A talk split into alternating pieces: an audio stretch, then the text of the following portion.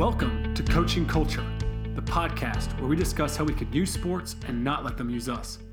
I'm JP Nerbun, the founder of Thrive on Challenge, and the mission for this podcast is to connect leaders in athletics to help us all create a transformational culture by building leadership and character.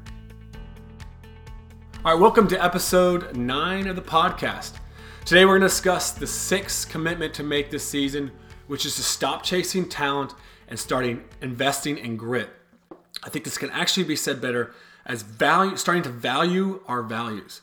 And we've talked a lot about having core values as a coach and communicating those to the um, players and to the parents, to our other coaches.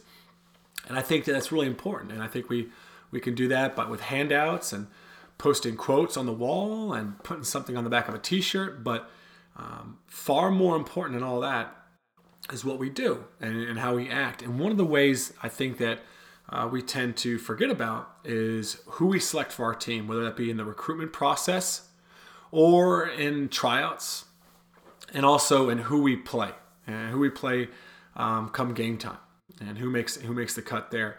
And I think that that says a lot more about what we value.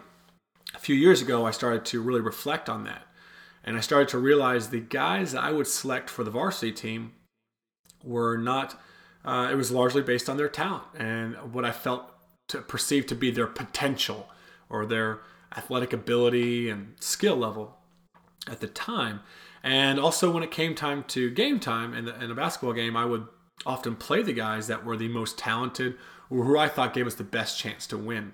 I, I can appreciate how um, we would want to continue doing that. But uh, my, my, my question for the coaches today and also for myself is um, what type of message are we sending when that is the sole determining factor about who we play uh, in a game and who we select for our team or who we are recruiting?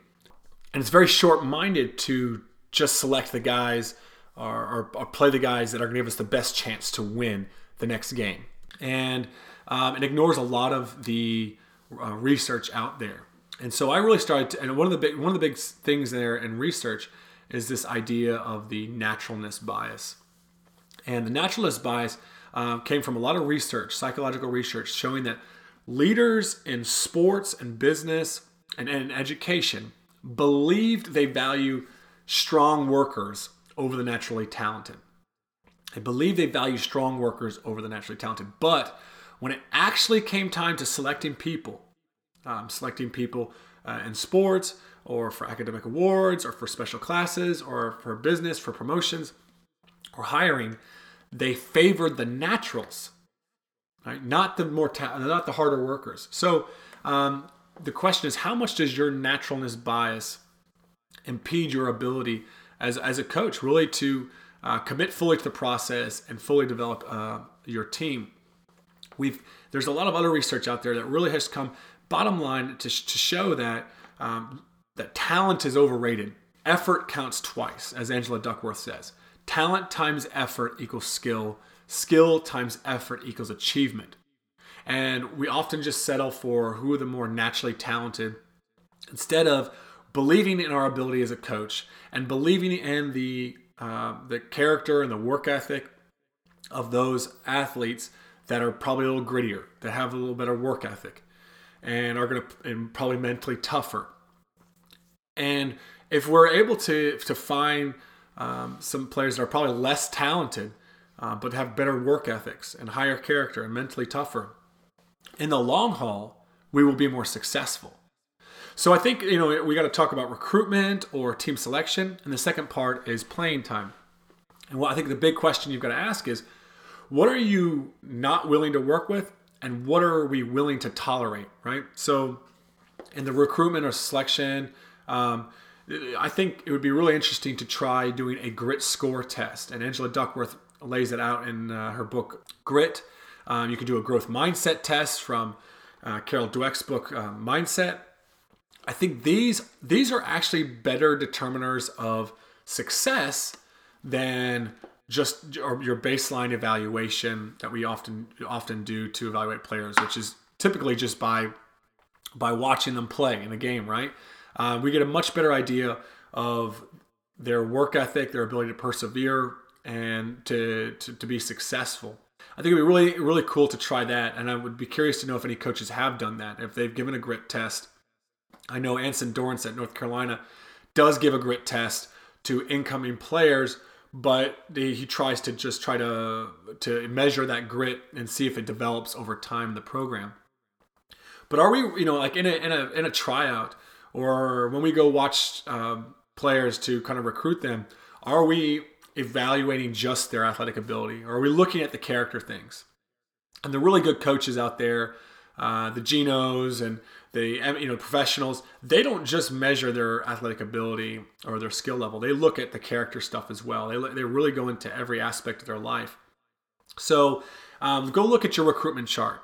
Um, go look at your depth chart or your your, your who do you think is going to be playing making the, the team this year, and you know really evaluate that. Is that mostly based on their their talent, uh, their natural ability, their skill level at the moment, or do you really factor in uh, their grit score, their their mind, their growth mindset, or their character, the things that you say you value the most in a player?